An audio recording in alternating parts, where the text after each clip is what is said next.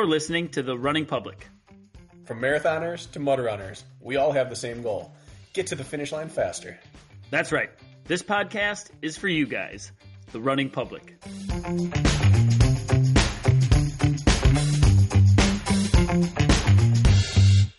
I might just pick right back up with a question about this race, Question about this race. the Spartan race. Oh, um, well, here, let's do this. Let's do something proper today here, Brakken. I hit the record button. Surprise. We're recording. Um, folks, we typically record on Thursdays and we release episodes on Friday ish. And our recording with our guest, we tried and tried and tried, kept getting disconnected, getting disconnected. We want to make sure we have something out for you. So Brakken and I had a backup plan today. We pushed that interview off till next week or two. And here we are today. Us. Hello. Hey Brakken. Hey audience. Raw and unfiltered. This was a fast pivot, we will call it. But we have a plan. What's our plan, Brakken? That's right. You're going to get to listen to a classic BS session with the two of us. This is the conversation we would have off mic. We're going to have it on mic. Yeah. Well, what typically happens is when we are waiting for our guests to arrive or before or after our recordings, we talk about things that seem to matter to us or ongoings in life or wherever our brains take us, somewhere in the middle. And we were starting one of those in between, continually breaking up and coming back to our guests. We were sneaking in these little mini conversations in between recording attempts. And it's like, let's just keep that rolling. That makes a lot of sense to me. It does. Now, City Hall's garbage and recycling are being picked up right now. Can you hear this? Mm hmm. I can There are a lot of background noise. This is nonsense. That's all right. Listeners, listeners will understand. I just had somebody dump, I don't know, three tons of dirt into my yard, and it's not my dirt. It's I have no plans. I didn't order dirt, and now my entire yard is full of black dirt. a dump truck came and did it. So at least you're not dealing with that. I have a your your property, my property on my yard, not like on the property line. all on my property. There's a mound of dirt that's 10 feet tall on my property. Happened about a half hour ago. I stepped out there before the recording. I was like, that's new.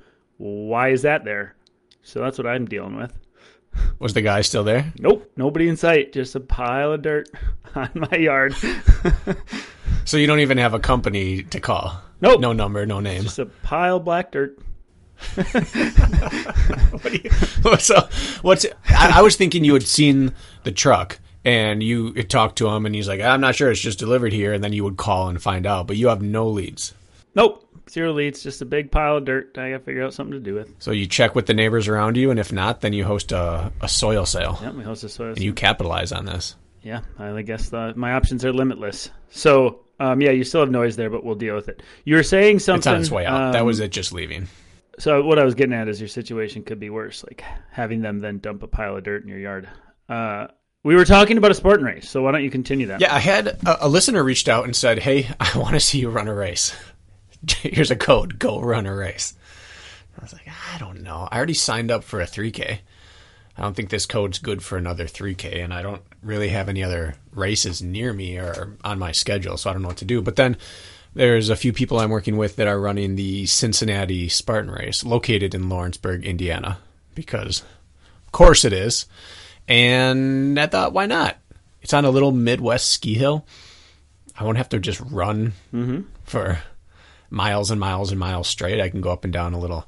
Usually, Midwest ski hills are steep, Punchy. nasty little things, and that's kind of my jam. So let's do that. And then I click, yeah, and I clicked on it, and it's a beast. So it's a half marathon distance, mm-hmm. which a that's too much for me, and b I looked up the profile of the course of the of the ski runs and everything, and it's almost identical to Alpine Valley here in Wisconsin, mm-hmm. which you've been at with me. And I looked up our five finger death punch segment there. Do you remember that when we did that? Don't I still hold the record on the five finger death punch section? Yes, you had the KOM there. That's right, I do.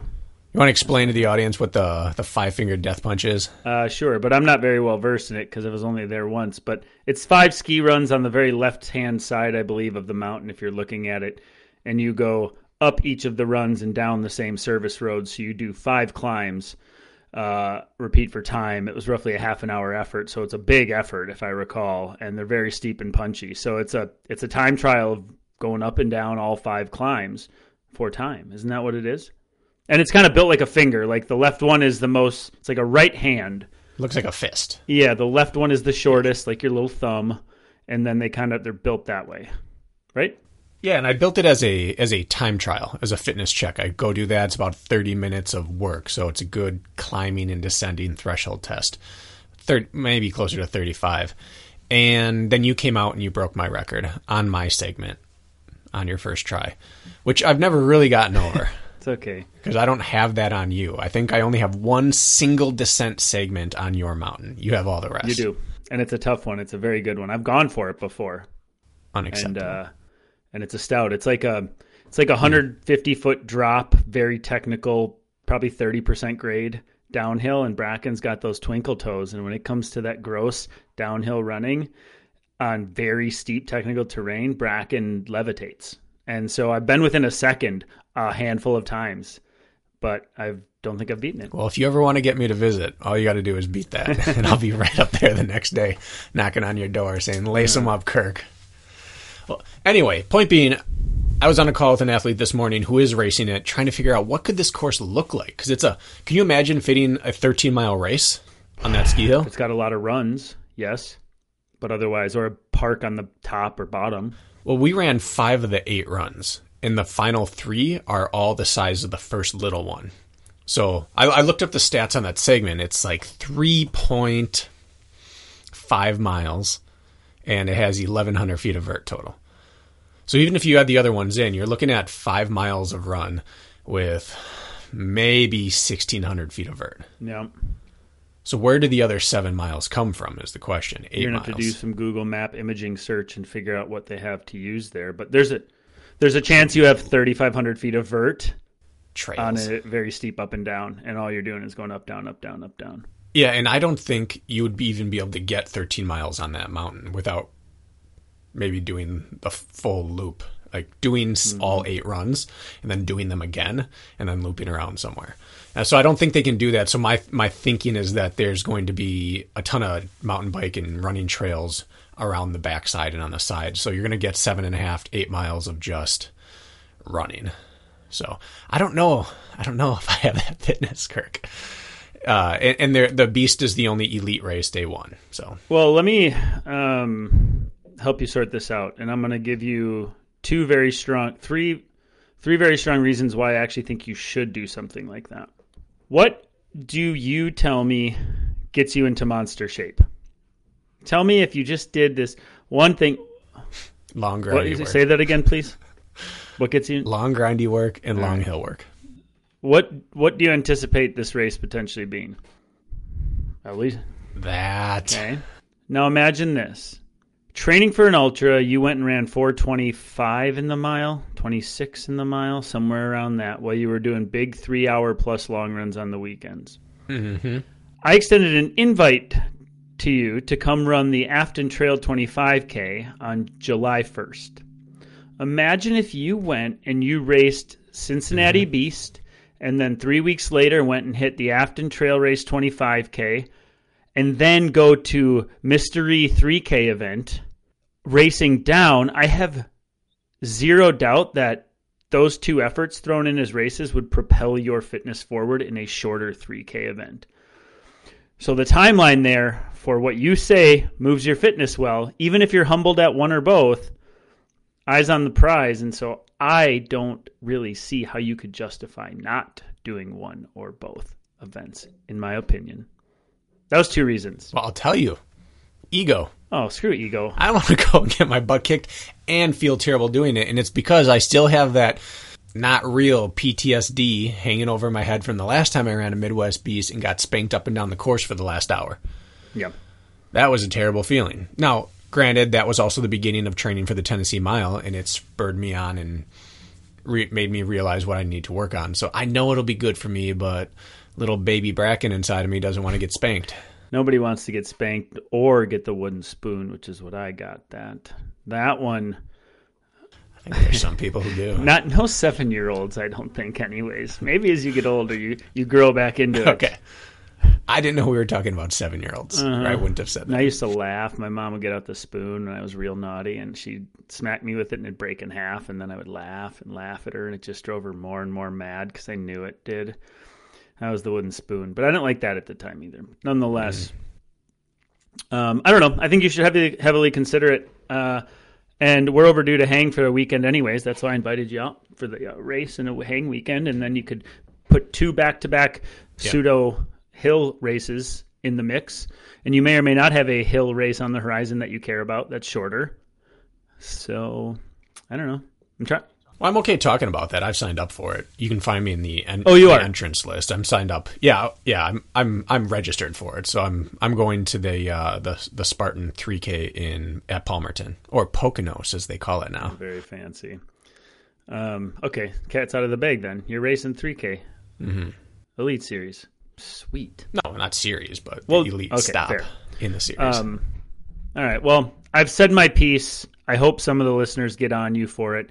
It's just like every listener that ever was, just every day I get one message about somebody being like, when are you going to do hybrid? I saw your thruster video, all this. It's like, sign up, you P word. Look at this. It's coming to Indiana. Look at this. It's like every day I have somebody coming at me about doing hybrid. And so my hope is that every day somebody comes at you about going to Cincinnati and then coming up to Afton and joining me.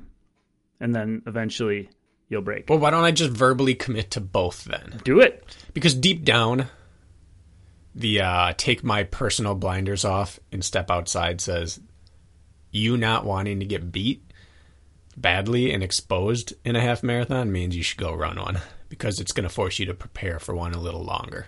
Do a little bit more volume, do a little bit more vert. No one ever became a worse runner by doing those two things. So I know I should do it. But that leads me to dilemma number two, Kirk, which is what do you wear for a 13 mile race that's going to spend half the time on a ski slope and half the time on trails? I've been sitting here looking around my little shoe studio here, and I've got a shoe for every tool or tool for every course, but maybe not a course that's half and half.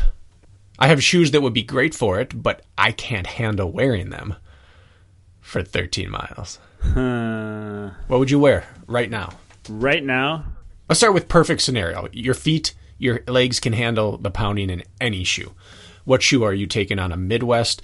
Let's say we need 3,000 to 4,000, 3,500 feet of climbing and descending in potentially very dewy, overgrown grass on on steep ski slopes, and you also have to run seven miles on single track or or bushwhack. um, I'm probably going to go with the obvious choices, to be honest with you. The Extreme 2, if it's soft and steep and aggressive, or the Scott Supertrac RC2. Um, those are pretty easy for me. And in fact, what I'm finding is that in longer races, more shoe is, I've preached this before, but more shoe is still more. And I'm in love with, like, even something, if the water wasn't till the end, for example, I could see myself running in a Speedgoat 5 or a Tecton X, even in a Spartan Beast, if if there's not a bunch of water early or it's going to log my shoes down. Like that saves my legs the second half of a race, and I'm often better, f- even if it's a heavier shoe. Um, but you know what? Honestly, if it's spongy, like the Evo Jaws are still my favorite shoe of all time when I want to run fast, and it could be a good could be a good course for a neat pair of Evo Jaws, which I see right behind mm-hmm. your left shoulder there. Yeah. Yeah, if it's slick, I mean, you saw what happened with the Scott Supertracs in Welch at Welch Village. When it's slick, you don't want to be descending on grass in those. I fell twice in those.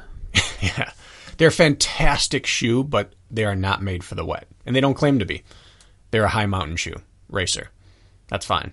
But I love this shoe. Evo Jaws, Extreme 2, any of those would work. The question is, what is going to happen to my lower legs the last five miles when we're trying to run? I, I would wear Speedgoat 5s, like you said, if it wasn't a mud bath or if the water wasn't till the end. So I'll probably bring them along and check the course out. I have no shame in running in more of a shoe. But do you know what I was thinking? Ultra. VJ Okay. Ultra. I don't hate it. That might be my middle ground shoe. Can handle the terrain and it's got a little more to it to save me. Uh, this is how I know you're emotionally committing to doing this because you're talking about shoes, and I know if anything's going to strike an emotional chord with you, it is shoes. And so if your head goes right to shoes, that means Brakken's taking it seriously because as soon as Brakken commits to a race, whether it's hybrid or anything, the first conversation is about shoes immediately. And I don't think I've had this hypothetical conversation with you mm-hmm. if you're just like thinking about it. I feel like I feel like it's an emotional commitment. That's all I'm saying. Do I have a tab up on my computer with the map going down to Lawrenceburg and another tab with the elevation profile of the mountain? Yes, I do. So yeah, I'm, I'm thinking about it. I'm, anyway, the Ultra 2 I did not like. I took it out for two trail runs to kind of test it out, and I didn't like it. The forefoot felt too thin. Uh, it, it felt like too much shoe to be a light racer and not enough shoe to be an ultra shoe. And then I took it out for a hill workout. And the shoe came alive. The shoe is designed to be run fast. And it runs lighter than it feels. And it runs lighter the faster the pace got for me, if that makes sense. The shoe kind of disappeared with using it. And when I wasn't plotting, it had plenty of cushion for running fast. It, it was weird. I, I was the the name VJ Ultra clouded my perception of what the shoe should be. But if there was no name and you just handed it to me and said go try it in a workout, I would have come back and said this is a pretty good cushioned racer. I wouldn't take it out for an ultra in the mountains, but the shoe changed. Compl- it was a 180 as soon as I used it for something other than slow plotting. I believe I saw a pair of ultras in the 3K Elite first race down in Palm Beach. Somebody had a pair of ultras on, didn't they? Okay. So apparently it can be worn for shorter stuff. I suppose maybe Botras would have. Botchus or Veerman or somebody. I thought I saw some some green shoes. It doesn't matter. But point being, I think others have discovered the same thing. So In conclusion, or in extension, I don't know what this is going to do. which is usually the case with you. Yeah. Five weeks to go. That leaves two big hill weekend days ahead of me. Maybe one medium long hill and two big smash my leg up type hills. I'm going to take those out and do it. I like it. I approve. That's exactly what I would do. He's emotionally committed. Or maybe, maybe I just kick it old school, Kirk. I still have three newish pairs of Reebok All Terrains just waiting, waiting to rip. I never run in them, but I do like me a cheap pair of shoes that's poorly built. So, yeah, I can mm-hmm. fit the bill.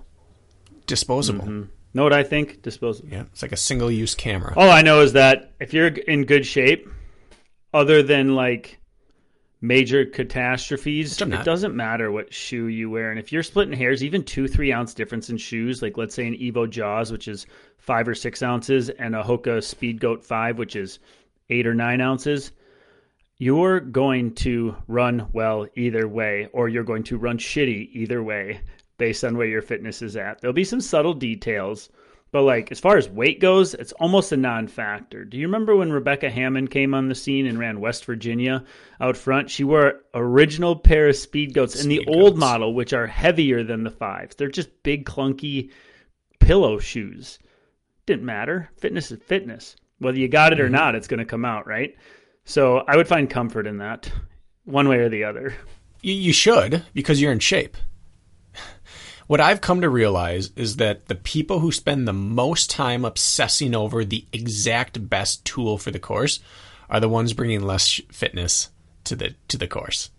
The less you bring, the more you have to bring other things to kind of support what's missing. And I I understand that about myself. When's the last time I showed up to a race and just walked up and said, "No one's outworked me." no one is in better fitness than me. When's the last time you think I could have said that? I hate to say it, Brakken, but not since I've known you. Yeah. So, what else is there to do? I find the best shoe to try to gain seconds. Not since we started this podcast, I should say. No, of course not. Yeah. I can think of two points in my life I could say it. Three points in my life I could say it. And one of them wasn't that no one had outworked me because most people had, but no one was just as specifically prepared as I was. So if you take out that, the total confidence of showing up knowing I am in monster shape and I'm super prepared for this, I haven't been able to say that in like seven years. So I turn to shoes, Kirk, and maybe it's it's just covering up my deeper insecurities. Some people comfort eat. Some people comfort shoe. It really, you know, could go either way. And with you, it's shoes. Mm-hmm. Well, and the rich get richer and the poor get poorer. Yeah, The better you are at running, the more durable you are, the less it matters what's on your feet. yeah. If you got seven miles of fitness in you for a 13 mile race, you've got to find everything you can to put on your foot to delay that that that leg implosion. That's all. You might want to consider the alphas then. Could you imagine? um, so if you look across, if we are talking, since we're talking about Spartan racing at the moment, um, and I don't want this to turn into like a rendition of a race brain episode, so I'm going to cut us off. But, um, but the curiosity about, I don't think I've seen, and I don't want to offend anybody by saying this, but I haven't seen really any in quote names or any of the top top tier athletes showing up anymore to the regional races. Even last year, you'd see it once in a while. Year prior, you'd see it once in a while.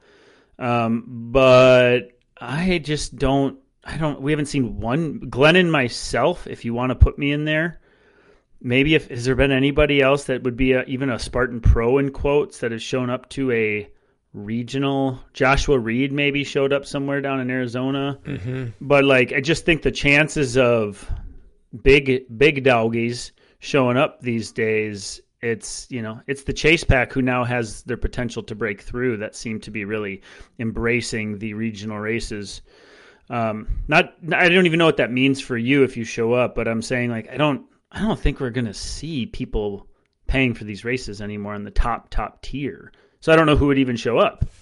Yeah, I, and really, it's less about people showing up and more about it's not about being beaten or embarrassed by athletes. It's by the distance, just going through that last hour of misery. But that's probably what I need, Kirk. But I guess yeah, if you if you've not yet had your crack at me, come out and get me in Cincinnati. this is a real, real ripe opportunity. That's fair. I think I'm starting to formulate my uh, what I want to do this summer uh, as well. Um, Are you going to talk about it, or is it secret? None, nothing I do is secret. I'm not in the closet like you are. Whatever that. It's a safe space for me, Yeah, Kirk. I'm not saying there's anything wrong with it, but um, I was entertaining hopping into Grandma's Marathon in June. Um, somebody registration was passed by the time I started deciding on these things, and then uh, Ian Caskey, a mutual friend of ours, his son was signed up for the full and can't do it due to a conflict with some other sport or something, and said, "Hey man, I gotta." I got you can transfer bibs at grandma's, so it's legal to do that. You can actually transfer. I can run as myself. And I said, "Yeah, man, give me a week to two to think about it." I just returned to running after a week off, and then uh, come to find out, the transfer date had come and gone, and it was, Uh, the decision was made. So it's not possible to transfer after a certain date. And so, um, so I'm certainly going to run Afton, which is one of my favorite races. You've trained out at Afton with me. It's a, it's basically a ski hill driftless glacier region just south of the Twin Cities here, and get some good talent to come out. Um, I'm going to do that. And then I am as randomly going to, all the way through the fall, pop into 5K, two half marathon distances on the roads, uh, maybe beginning in June here, and um, and run for times. Um, my sole goal. There is a tracksmith race that comes to the Twin Cities under the, the lights. They run a 5,000 meters. I think it comes once or twice where it's legit seeded competition. I think the fast heat seeds at 1530 and under. And right now, I would say that I fit that bill. So I think I could get in with some fast guys. Last year, they were both one in the 14 teens or the 1420s. So legit track racing as a 40 year old here. I'm thinking about, I don't know the dates, but I'm thinking about pulling the trigger on those. And then um, I'm either A, going to shift to hybrid in the winter or B, focus on a spring marathon potentially. But that's where. Um, that's where I'm at right now. So I might actually get on the track and try to rip, which I haven't raced shoulder to shoulder in tight quarters like that. I mean, I've only time trialed 5Ks for the last four years, and so I have no idea what that would be like. Um, So that's where I'm at right now. I'm I'm not going to be at any OCR races unless some circumstance pops up where somehow it makes sense for who knows what reasons. But um, I'm chasing times, and I have no shame in saying that, which for some reason gets a little I don't know. Sometimes it gets scoffed at in our OCR, I don't know world. Like it's not understood by a lot of the OCR masses. The time chasing, right? It's a what can you do on course? You know, sure you're a fast runner, but how does it translate? Well, I don't care about that right now. I just care about being a fast runner. So, so that's my plan, and that's what I'm doing. What do you do? You approve of that? What do you think? I do. Uh, we talk a lot about how you can be faster into your 40s, and that's all true. But it's also true that speed starts to atrophy, mm-hmm. fast twitch starts to go, and you are like firmly into that place where you're going to have to start working harder and harder for every shorter distance. Yep. Your chance to PR a mile is probably gone. I will say objectively, it's gone. Your chance to PR an 800 is definitely gone. 3K, who knows? 5K is still there because I don't think you ever ripped a 5K in your prime. So even though if you're not in your prime 5K ability, you have the chance to PR. But those days are limited. So I think you go for it. And, and you'll be able to continue PRing distances for several years. But the 5K, now's the time. You've got a great base. It doesn't take a ton to sharpen up for it. You are a quick responder to intensity. And if you have the luxury of being in a, a location where you can get into legit fast races and just get on the the the coattail of some some very very good runners and let them pull you along until it's time to get tough. I think that's a mm-hmm. no brainer. Yeah, I, I, was talking to Tyler German, who I had on when you were on vacation. We did a training Tuesday together. Um, for those of you listening, you probably know. Mm-hmm. And he had mentioned, so we started looking up, and I don't think this was on air. It was after we talked, I believe. But there are even like the standards to make like the Masters national chant. Like they'll have like like USATFs or some of like the the national meets like to make it as a masters athlete a lot of times you can actually get in. Like if i can break 15 minutes like i'm in. Like i can go race with legit like top tier pro runners that have aged out of their prime because there's not many people doing it after they get to a certain age. People either give it up or they just stop competing. And um there i was looking at the standards and i'm like i think if like think if I could break 15 as a 40 year old, run under 15, which I think is in the realm of possibility. I don't know. Might be worth like, might be worth veering left. For sure it is. And being like, did Kirk go from running mountain beasts at altitude to going and chasing the track as a 40 year old and flying to California to run a national masters track meet? Like, is that an idiotic thing to consider? I don't know, but I need to start running times first to find out. So that's where my head is at, which is you. I wouldn't have predicted that in a million years. No, but th- there's been changes to your landscape and the sports landscape. And we had very different reactions to the OCR changes, going from mountain based 90 to 120 minute races down to loops of a 1K course for a total of 3K of work. Uh, that just didn't ever move the needle for you at all and it immediately I was like a moth to a flame with it. So you can't fight who you are and what you're excited about. You got to go after. You know, and you probably experience the same thing. So this, I wonder if you guys listening can relate to this, um, and I hope you can. Maybe it was like when I first found this sport, and then I went and ran my first mountain. It was the worst I've ever felt about myself in running in a decade or two. Right? It was like I was so humbled in the fact that I walked around with my chest puffed out thinking I was this fantastic athlete. And then I went to the Spartan Race World Championships in 2016, ran my first mountain race, got in a burpee off with Rose Wetzel, who started 20 minutes after me and caught me, and finished 58th place for the men, thinking that I was tough shit. And then I put my soul into changing that. I got an incline trainer per recommendation. I went to the ski hill twice a week.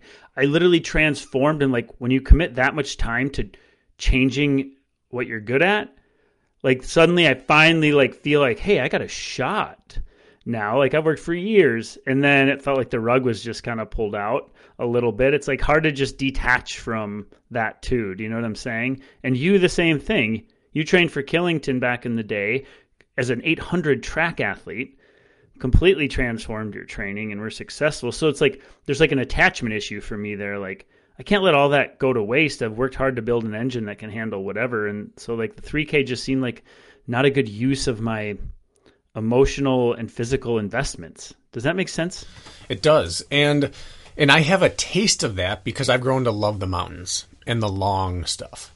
I never saw it coming, but then the first time I ran a mountain, which was at again, just like you, the Spartan Race World Championships. Mine was in 2012 in Killington. It was the first mountain I ever stepped foot on as an athlete. I had we, we went to Switzerland when I was 5. So I was technically on a mountain then. But outside of that, I had never been on one and I'd certainly never run, let alone raced, and I fell in love with it. It was just so matched to my soul is what I felt like. I was on that mountain just thinking I may be miserable physically, but this is awesome. And I never felt that in any other version of running. It was miserable and I was in the mix, or it was miserable and I was out of the mix, but I was never miserable and awesome at the same time. So I have that attachment to the mountains. And we moved out to Colorado for three years and I fell in love with that. But my entire time in OCR, I used to just gripe constantly or complain or just kind of bemoan the fact to Lisa and anyone else who would listen of all these guys get to do the races that they're good at.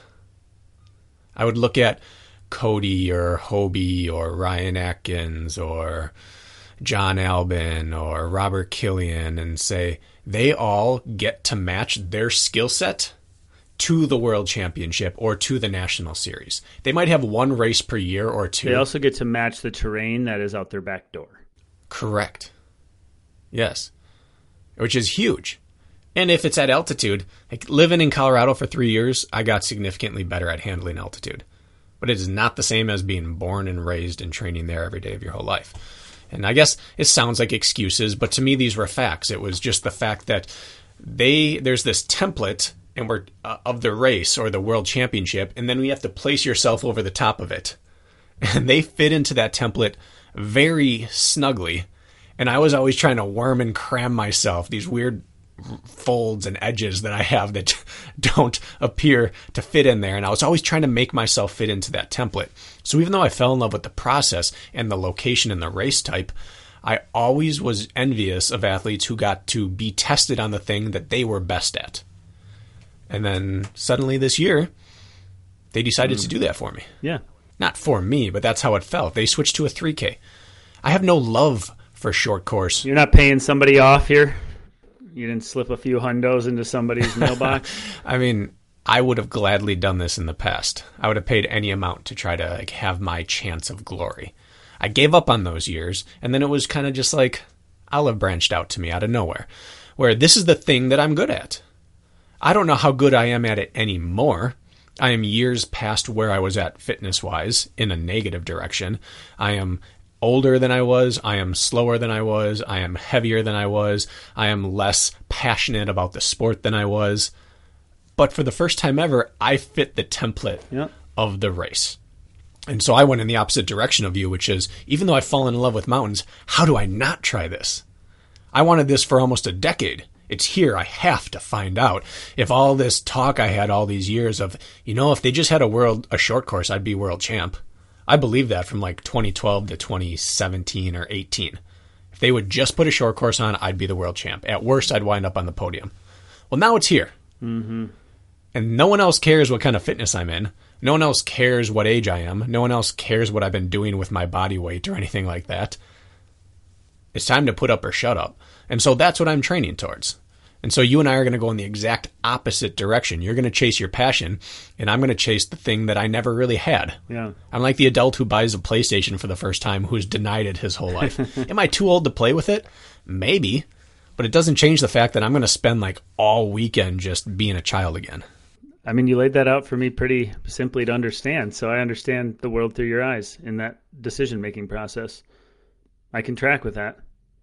I get it. That makes sense. We've never had that exact discussion, Mhm. but when you break it down as to the why, um, sure, logic can follow that timeline. So I get it. I mean, Brakken Brakken Kraker was chasing Brakken Kraker was chasing the shortest race series he could in his health, and that was the Stadium Series because it was the shortest, explosive, most transition oriented race available to you. And you went and won the Stadium Series every year they had it, except one or all. I don't remember. Maybe except one. But anyways, makes sense. It's just interesting to see like I, I don't know people. I imagine some of you listening are at a crossroads with your decision making as well. And we had this conversation. I don't know if it was on here or Race Brain Brakken, um, but about how we basically just choose our races because that's all that's available to us, even though it might not fit our passion, right? Like all we have available now is mm-hmm. X, Y, and Z. And so, am I, does the 3K fire me up? No, but I'm going to pick it because it's all that's available, for example. Or, you know, and our offerings have become less and less. And so, sometimes in sport, especially in OCR, it becomes just like what's the least of all the evils for me. And even though nothing really moves the needle for me, I'm stuck in the self identified OCR athlete realm now. So that's what I do, which is totally cool. But sometimes we're left stuck feeling like we don't have the options that excite us the most. And, and in some sense, um, you have to pivot and figure out what excites you the most. And like you had said, something was not handed to you, but created in which did that for you, which is great. For me, that was the opposite, right? And so I think some of you listening, like, I'm not encouraging you to leave the OCR scene, of course not. uh, But if you do feel like you're doing things or going through the motions for the sake of doing them because that's all that's available to you, I don't think that's a good reason to continue spending thousands of dollars and traveling across the country unless they really jack you up. And for me, it was like, can I justify it? And the answer was, well, I can justify it, but I have to start stretching pretty thin to do so. And that's why I have made the decision not to chase it currently. And that could change. They could go back to the old format next year and maybe I pivot again. I don't know. But um, I, I guess it really is the opposite of what you're doing. In in a sense, we're both we're we're going, I think we're night and day, yeah, wild, which is ironic because you're a better miler than me. yeah. Like you, I think you could be very good at this, I agree. but your love was never fast, bang, bang, bang, highly anaerobic, athletic movement type of OCR. It was, I'm going to chase the series. Like you did one stadium, One, did very well at it, and never flew to a, a one in your life. I was flying all over doing them because I was chasing it. It never spoke to you the way it did to me. Even though on paper, you're every bit as geared towards this as I am. yeah, I have a little, probably a little more athleticism in terms of like athletic background, and you have better running at this distance. I think we would come out pretty evenly matched in this. probably. And yet you don't care about it, and that's all that matters. That's what keeps the little devil on my shoulder there gnawing at me once in a while. But I'm just you're not supposed to listen to the devil. You don't listen to Right. him, you listen to the angel. So I'm trying the OCR 3K devil. I'm just flicking him off my shoulder constantly. I'm like, get out of here, flick. And he comes back, lands on there every once in a while. I'm like, get out of here, man, flick. That's what happens. But you keep using this word going in on or chasing. And and that's kind of what I promised Lisa I was done doing hmm. when we ended that chapter of our lives. And part of the reason for that was the sheer hours needed to pursue 2 to 3 hours of racing. The training load is incredible to try to and it's essentially a marathon training, right? You're training for a marathon in the mountains. That type of duration you you can't be under double digit training hours a week and be a world champion. I don't think we've ever had it. Hobie Call was probably the lowest running volume athlete, and he was doing 45 to 60 minute warm ups before his workouts. You know, his his training load was just as enormous as anyone else's. You who have we had a world champ? Ryan Atkins on the men's side, Robert Killian, Cody Moat, Hobie Call. Uh, who else do we have? Albon, Albon. Those are big volume athletes. Very big. And on the Sergey Paraligan. yeah. And on the female side you have uh, Amelia Boone, um, you have Lindsay Webster, Nicole Mericle. Uh, Nicole maybe is the lowest volume athlete to ever win it. You had Claude uh, Godbout back in the day. You had uh, Jenny Tobin. Susanna. Jenny Tobin was coming off of a professional triathlete. Oh, that's that's as big volume as it gets. So you have these people who are just massive volume winning it, and it's not coincidence. And so I told Lisa, I'm not going in because it just takes over my world. When I go in and chase a series, I have to put in the work if I'm going to do it. Well, 3K is a little different. You could very realistically, now I'm not saying it's the best training, but you could go all in on a 3K race, be set up to be a world champion on 60 minutes or less per day. 100%. And you, you would not be at a huge disadvantage. That's not the route I'm going to take, but you could. You you could even conce- conceivably commit 45 minutes a day and have a chance to make a world podium in a 3K duration if you were really, really on it with what your plan was. That doesn't exist elsewhere, so I can go all in without it destroying my world. Does that make sense? I mean, yeah, general rule of thumb, if you look at training philosophy up to a certain point, up to like the 10K, anyways, is, you know, if your long run is minimum of three times your race duration, you're probably going to have enough stamina when combined with purposeful work. Let's say the Spartan 3K is a 20 ish minute race. That means, in like hypothetically, 60 minute long run, in quotes, based on very simple training philosophy, would be enough to help you sustain through a mm-hmm. 20 minute race with the right purposeful skill Yeah. work and or anaerobic work and all that. So, yes, I agree with you. Yeah, so then even if you did a 60 minute per day average and then throw in three more hours of strength work throughout the week and accessory work, it's a 10 hour training week. Take one day off of running and you've got a nine hour training week that could win you a world championship. It's very doable.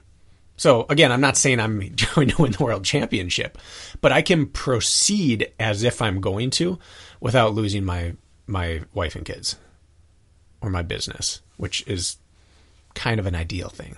Well, let's talk about that for a second because I don't know how much laundry of mine I want to air Okay.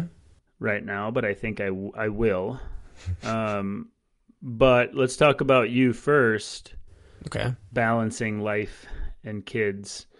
Um, as my perspective as your podcast co host, I have noticed you being busier lately than normal. So balancing it all out has to be top of mind, right? Yeah. What does that look like for you? I have to do something that I've not had to do in a while, which is stick to my workout time frames, my slots in the day. What is my window? I have to hit it. Uh, and if I don't hit it, it's gone. I don't get to choose to do it at a bad time. And I'm so, so at it right now. I'm on week four of a sustained plan, and I'm doing okay. I'm not setting the world on fire, but I'm progressing in fitness and I'm not yet, you know, burning my house to the ground. But I have to get more disciplined, which is not something I've needed to be on the workout front for a long time because I haven't a goal. I haven't had a goal that required discipline. So I, I, I can't say I'm succeeding super well, but I'm I'm getting better each week. But did things come to a head at some point? Like, why would you have had that? Yeah, this is not a therapy session, so we don't need to go too deep. But why would you have had that conversation with Lisa about not chasing anything? Like, why would that have even had to be a conversation? It's happened twice in Colorado. Uh, it was all consuming for me. I was the worst dad I've ever been and the worst husband I've ever been. The reason we were out there was to chase this. I had a contract to chase this. You know, that was back in the we were getting signing bonus days or, or sponsorships. So we we were making our living off of my racing. This was prior to doing this was leaderboard started in our last year of Colorado. This was at the time all we were doing was racing for our money and racing for our meals. So that's why we were there, but I let it I let it go too far. I started living the pro lifestyle that I saw other people living, which was sleep in a little bit in the morning, do my first run around 9 a.m., recover afterwards. We had babies at the time, so there was always a baby napping, and I'd put the baby down so that I could nap too or just relax and watch a movie and be off my feet, and then I do my PM workout. I mean, where where am I throughout the day? I'm generally running. Lisa, who is getting up to take care of the kids at 6 a.m.? Pro- You were Yeah, Lisa. prioritizing your sleep. I get it. Yeah. Yeah, and and it started by like one day I was really tired after a run, and so I I just ignored it when Lisa got out of bed to go handle a baby, and that just snowballed to that this is kind of our roles in the family right now and it was our lowest point of our marriage i wasn't a bad husband i treated her with love and respect but not with near the attention or attentiveness that she deserved and i was crabby a lot because i was tired a lot from training and i didn't go out of my way to play with the kids and i made excuses a lot so this is really airing the laundry out, but we had a really big blow up talk on the way home from the Breckenridge Beast in 20 whatever, our last year out there. It was a terrible weekend, Kirk. It was probably the worst weekend of my life, which it says that I'm lucky. But we, everyone in the family got the flu. Everyone got the flu. I've told you about this a little bit. We stayed in this mm-hmm. condo in Breckenridge, and the race was the next day, and the, all three kids were throwing up all afternoon, all night long in the morning, I looked at Lisa. I'm like, what should we do? She said, we're all the way here. Go race. So I jogged over to packet pickup, warmed up, grabbed my stuff, jogged back. I walk in the door, and Lisa's standing there with no clothes on, holding two crying kids, and they're not wearing any clothes because all the clothes are full of vomit. No one has any clothes left. We've puked through everything. And I just looked at her like, what are we doing? She said, just go race. And I went out and took like eighth or twelfth or something. It was my 18th. 18th? Whatever it was, it was my lowest finish ever in a national series race. I was never in it. And I was very fit. And we got done and got in the car after all this nonsense. She got some laundry done in the condo so that we could wear clothes on the way home. And we drove in silence for like 45 minutes. And finally, I looked at her and I said, Are you happy? And she just started crying and we didn't talk for like five more minutes. And then she asked if I was happy. And I'm like, no, not really. And we had this conversation and it was really standoffish. And it was really as, as raw and as uncomfortable as that conversation is ever in a marriage. Yeah. But we had like a three and a half hour drive. we couldn't get away from it. And the last hour and a half was so productive. And we were just honest with each other about where we felt let down by the other person. And by the end of that drive, we had one foot out of Colorado. And we moved home.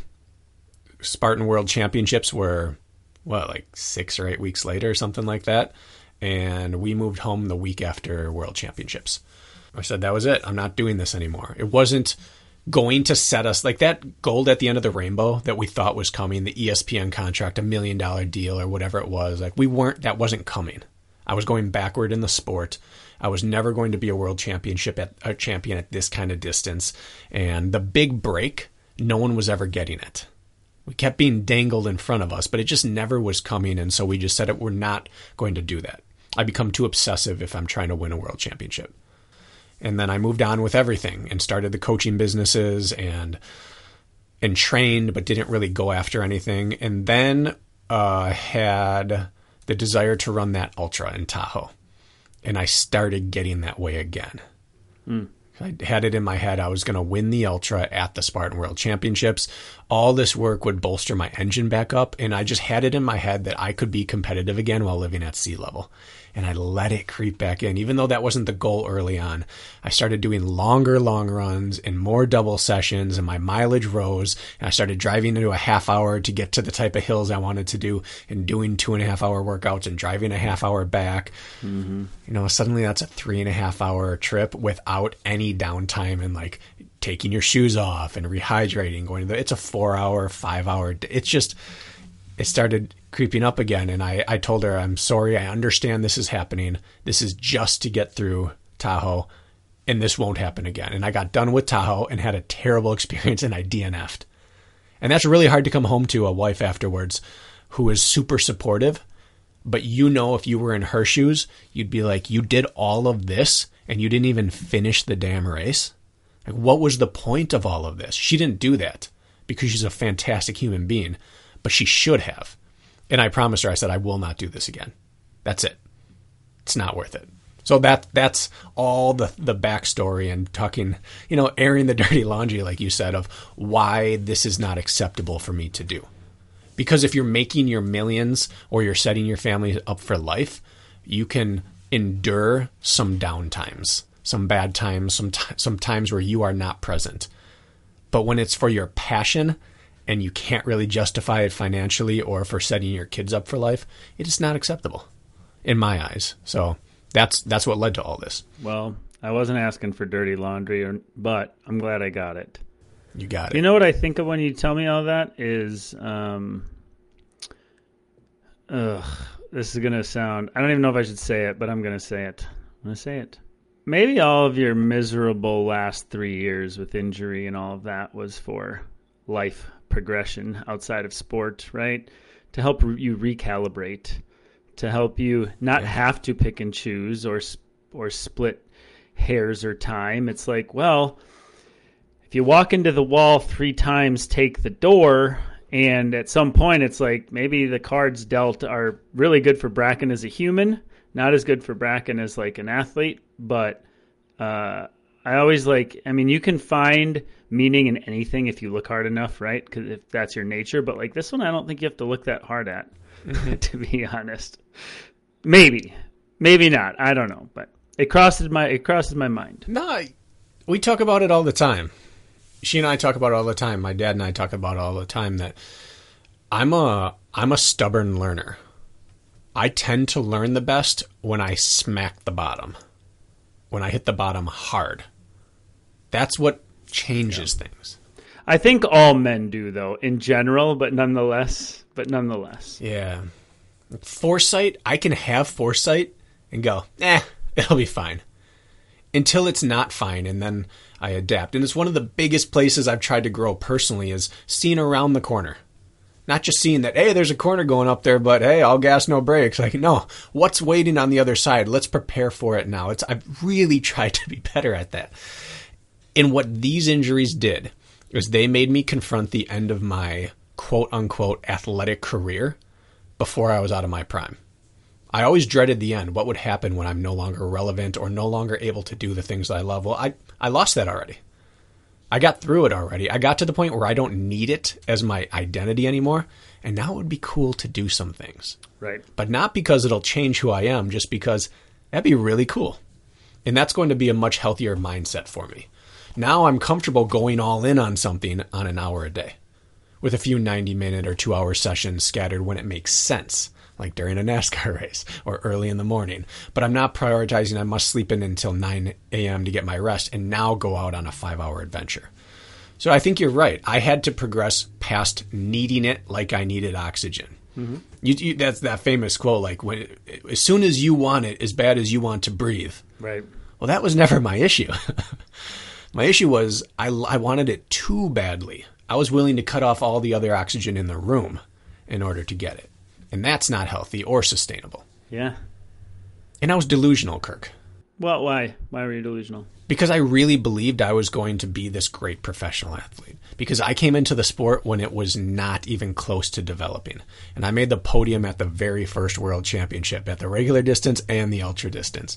And came back thinking, I only have to catch two people and I'm a world champ. And I just need to work harder and I'll do it and the sport just kept getting bigger but i kept thinking oh i'm going to get my break and i'm going to do this and there was always just enough little breadcrumbs in front of me that i thought i'm almost there but the sport is full of cautionary tales of people who just dropped their life and went in on it and everyone on the outside knew like come on man you're not that person but it didn't matter to them they knew they, they could be anything they wanted to be well you can you're allowed to pursue it, but there's no guarantee that you can ever actually do it. And I should have realized early on where this was going. And I held on too long early, and I thought more of myself than I should have. I was delusional on what I could be. There is so much truth that I am so lucky to have been in the sport when I was. Everything I have today is because I got in the sport early. However, it gave me this false sense of entitlement and sense of self as an athlete that never would have happened had I come into the sport later on. I would have been one of the faces in the crowd and I would have been aware of what I was capable of. So there's good and bad to both sides, but I was delusional for years thinking I'm going to be that guy. Well, the alternative, in my opinion, is worse, where you don't believe you can do anything and you might as well just give up or not start. But yeah. uh, both severe ends of the spectrum can be detrimental, I would say. So that tracks. There's that quote your personal rights end where someone else's begin. Sure. That's kind of how I feel about pursuing goals. Your right to be anything you want ends when it starts destroying someone else's life or negatively impacting it. So, eh, little little bit behind uh, the psychology of me, why I am the way that I am, Kirk. We're all head cases. It's just how bad and in regards to what. And if you're not, you are one of the blessed Yeah, because there's a lot rattling around inside these domes of most people, including myself. So, like, I don't, I'm not saying your story is a common one because it's not, but um, I think there's a way that you most people could relate to that in some regard. See, I'm lucky in the sense where I spend very little of my emotional energy thinking about sport outside of like I get my run done, like it I don't I'm the opposite of you in that way. As many similarities as we have in philosophy, um, very different. Like it takes very little of my power, uh, life energy, or em- emotional fortitude to do what I do. In fact, like maybe race week, the f- two days beforehand, it starts consuming a lot of my thoughts. But like I can get done, separate, move on. I obsess a lot more over my work, unfortunately, which makes me very compulsive with responding to athletes, with getting plans made, with all of my other intricacies, which is a whole different story. But with the sport side of things, I don't have that, luckily. And I don't know if it's by creation or if it's just mm-hmm. by default, but I don't know. Sometimes we are the way we are, and that's just how it goes. yeah. I, I don't think we can fight who we are. Yeah. But I think that that goes into what you and I are both doing.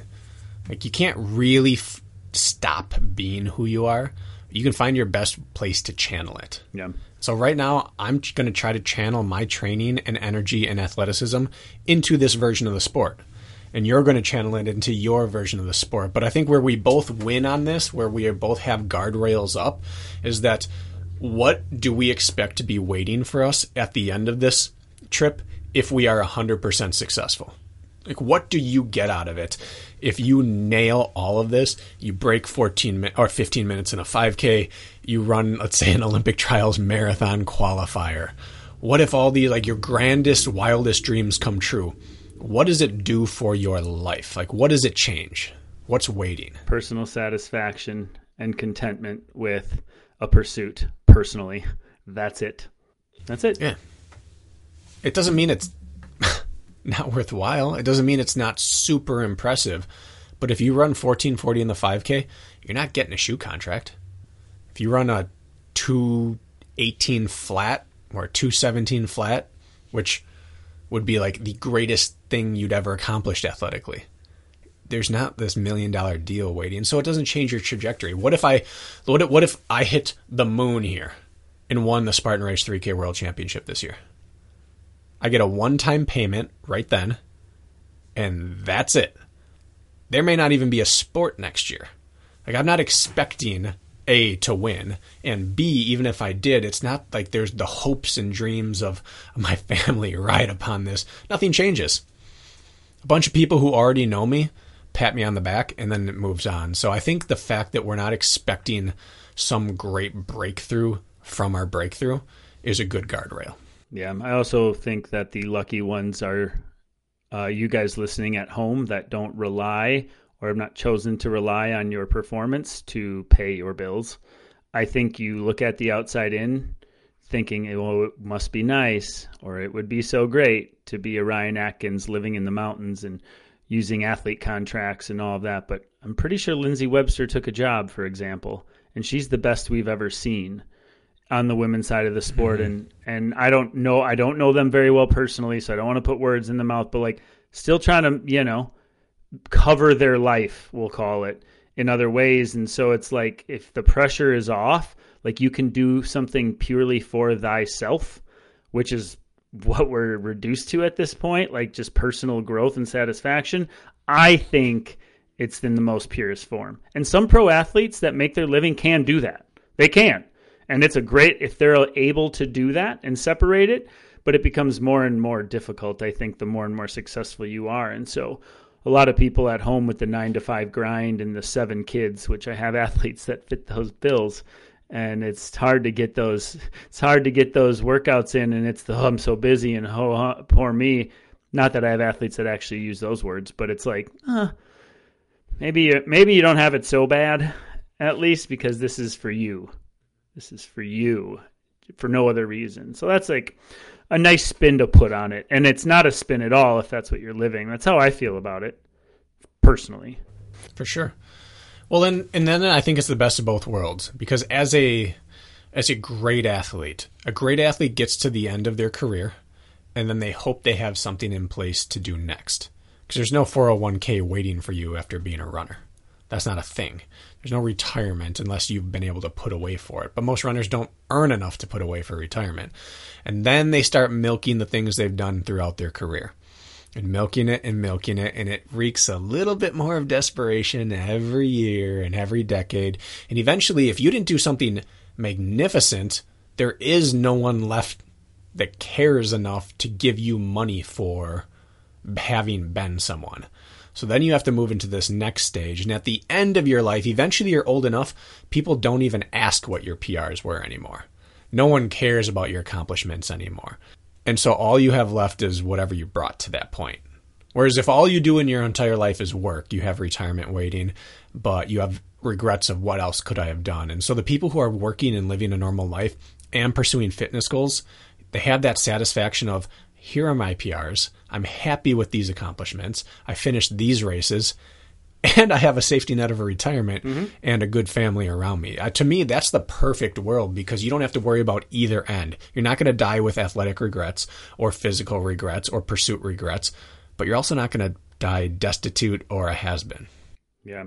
And as you get older, the the curve smooths itself out a bit. Like I got some younger guys who are in their young 20s and they're full of piss and vinegar and they are training their asses off and a good race they're riding high as heck and a bad race they're down in the trenches and it's like, you know, you're up or down either way. Mm-hmm. And then as you get older you realize like it doesn't really matter and it's not very important. Like really, it's just not compared to other yeah. things in life. And so, what if you have a good workout, a bad workout, a great race, a terrible race, shit your pants halfway through, or win a gold medal? You're going to feel just as content the next day as you age if you have a healthy relationship with it as if it, it, it doesn't matter is what i'm saying is the results or the process. It's like eh, it is important for me but the result it's not mm-hmm. as much about the result i guess is what i'm getting at. Um, results are good but like i don't know about you but my demeanor doesn't change on the day of a good or a bad workout or a good or a bad race anymore. And it used to. It's all it mattered. In college when you're trying to hit national qualifying times and and all of those things, it's like it was all consuming. I don't really miss those days. I think they served a purpose, but I don't think I miss them. Do you miss those days? That that part of those days? No, no, I don't. Right, not one bit because it's not sustainable. the The older I get, not that I'm old, but the older I get, the more I appreciate sustainability. That maybe it's the only metric that truly counts is how sustainable is your lifestyle, your pursuits, your goals, your workout style, your training plan. If it's not sustainable, I'm not envious. Doesn't matter how spicy or sexy what the thing you're doing is. If it's not sustainable, I'm not envious. You know, you see those people on social media uh, are giving off this crazy, alluring lifestyle. They're always one place or another, and eventually they're divorced. Two days earlier, they're posting, uh, "Oh my goodness, we're so happy! Look at us!" in in Aruba, and it turns out that picture is from like the middle of their divorce, but they had to keep up the appearance for their for the algorithm. Not there's nothing someone can show me anymore that I want to be like, other than sustainable. That's really it. I want to see see something people who have a fantastic rhythm, who are still growing and learning, and aren't doing these crazy wild things that aren't sustainable doesn't move the needle for me anymore. Yeah, I think of when I was younger, even early 30s, 20s for sure. Um, you see like an older guy. I remember we had an alumni cross country meet, and a guy showed up that was like 35, 36, and he finished just behind me in the 8K race. I was running in college at the time. And I just thought, oh, that's cute. Like this old guy's coming out here. And I wasn't a great cross country runner my freshman year. And I thought, like, oh, this is cute. He came and ran with us college people and thinks he can hang. And then I got older and I started realizing that there's so many younger generation out there full of that piss and vinegar I talked about performing or living at an unsustainable level that by the time they reach 40, which I'm going to turn actually when this releases I'll be 40. So I guess whatever. I'm 40. Okay? Like This? yeah. Oh yeah, you're right. Wow. This- Happy this 40th, out. Kirk. Oh, thanks. Thanks, man, but we're recording it quite a ways ahead of time, like 5 days early. I'll be turning 36 as you listen to And See, it. there you have it.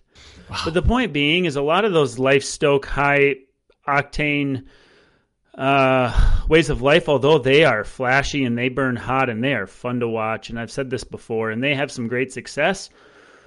There's like this. The sustainability piece becomes. I understand it now more to see somebody like as they age still being able to do the things at a level at a high level without ruining the rest of their life in a sense. And so mm-hmm.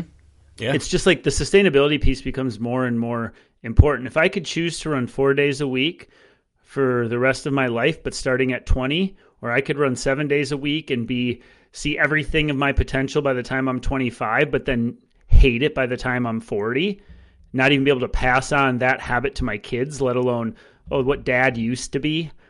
Like no, dad still is because dad found out a way to make this work forever. And so the sustainability piece, and I'm talking as I have no kids, but I can imagine. um, so I agree with you, which is actually the sustainability piece is where my dirty laundry needs to be aired. Do you know what that? Do you know what that is? okay. No, I don't. I really don't. It's the very obvious thing we discussed last weekend on the phone when I was on my way home from a workout. Sustainability? No. I, I maybe I'm a terrible friend. I don't know what you're talking about. You do know what I'm talking about because I happen to not be involved in something that happened two days ago that I would normally be involved in. I'm giving you your, Oh, I'm giving you every Gotcha. opportunity here, Yes. Brakken. I was just not making the connection. Yeah.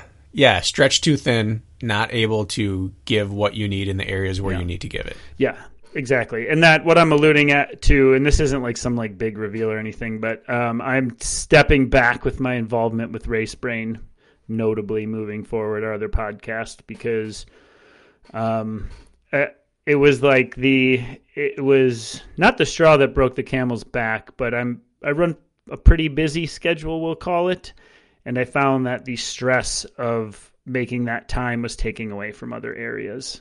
Examples being you know, I'm getting up at 4 a.m. because I feel like I got to get athlete plans made before going into the work, going into work to train clients, and then not getting enough sleep, and then wedging in time for race brain on top of two other recordings with you a week, and then not necessarily being as present as I would like to be. And I found myself like less and less happy with like my daily schedule. And so for me, it was, uh, was I needed I needed those two and a half hours back because they were taking away from two and a half hours that felt more important. So on occasion I will still be joining, but it was like uh, one of those. It was a sustainability thing. That's exactly what it came down to. Like the writing's on the wall, and it's becoming a stressor. And even though I very much enjoy enjoy it, um, also like I had I had an athlete the other day. I often will send like good luck texts out in the morning or just let them know that like I remember they're racing that day. I will do that. And I sent one out and her response was, "Don't you remember the race got pushed to next weekend? You must have too much too much on your plate or athletes or something." And I was like, "Shoot. Like uh, you might be right." Like if I can't keep track of everything that's going on, then obviously Yeah. need to reconsider what I'm doing. So that's my dirty laundry, which I don't think you guys talked about on the race brain episode this this week. I I don't know. I didn't listen to the whole thing. I listened to the intro to see if you addressed it, but you did not. I don't think. should pretend like you weren't there. but no, you didn't have to pretend. I wasn't there. I, I wasn't there. no pretending. we pretended like you had never been there. oh, that's much better. Much better. Mom, where's dad? Who? Dad. What? No, eat your dinner. Is that how it was? Yep. Oh, that's yeah, that's it. its own way. But that does mean I'm going to put a little more focus into this. Like Brakken and I, we're having a, a meeting tomorrow, aren't we? We're going to be mm-hmm. putting a little more time into the podcast. At least I will be putting some more emotional time into maybe some things we have going on. So that's my plan. Yeah. Definitely.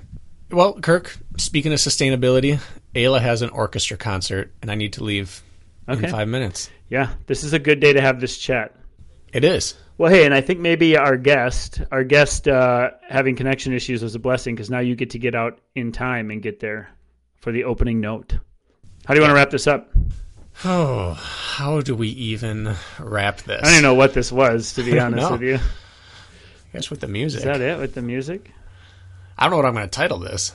I don't. I can't be of much assistance, Unfortunately, I just say if you're still listening to this, like thanks, yeah.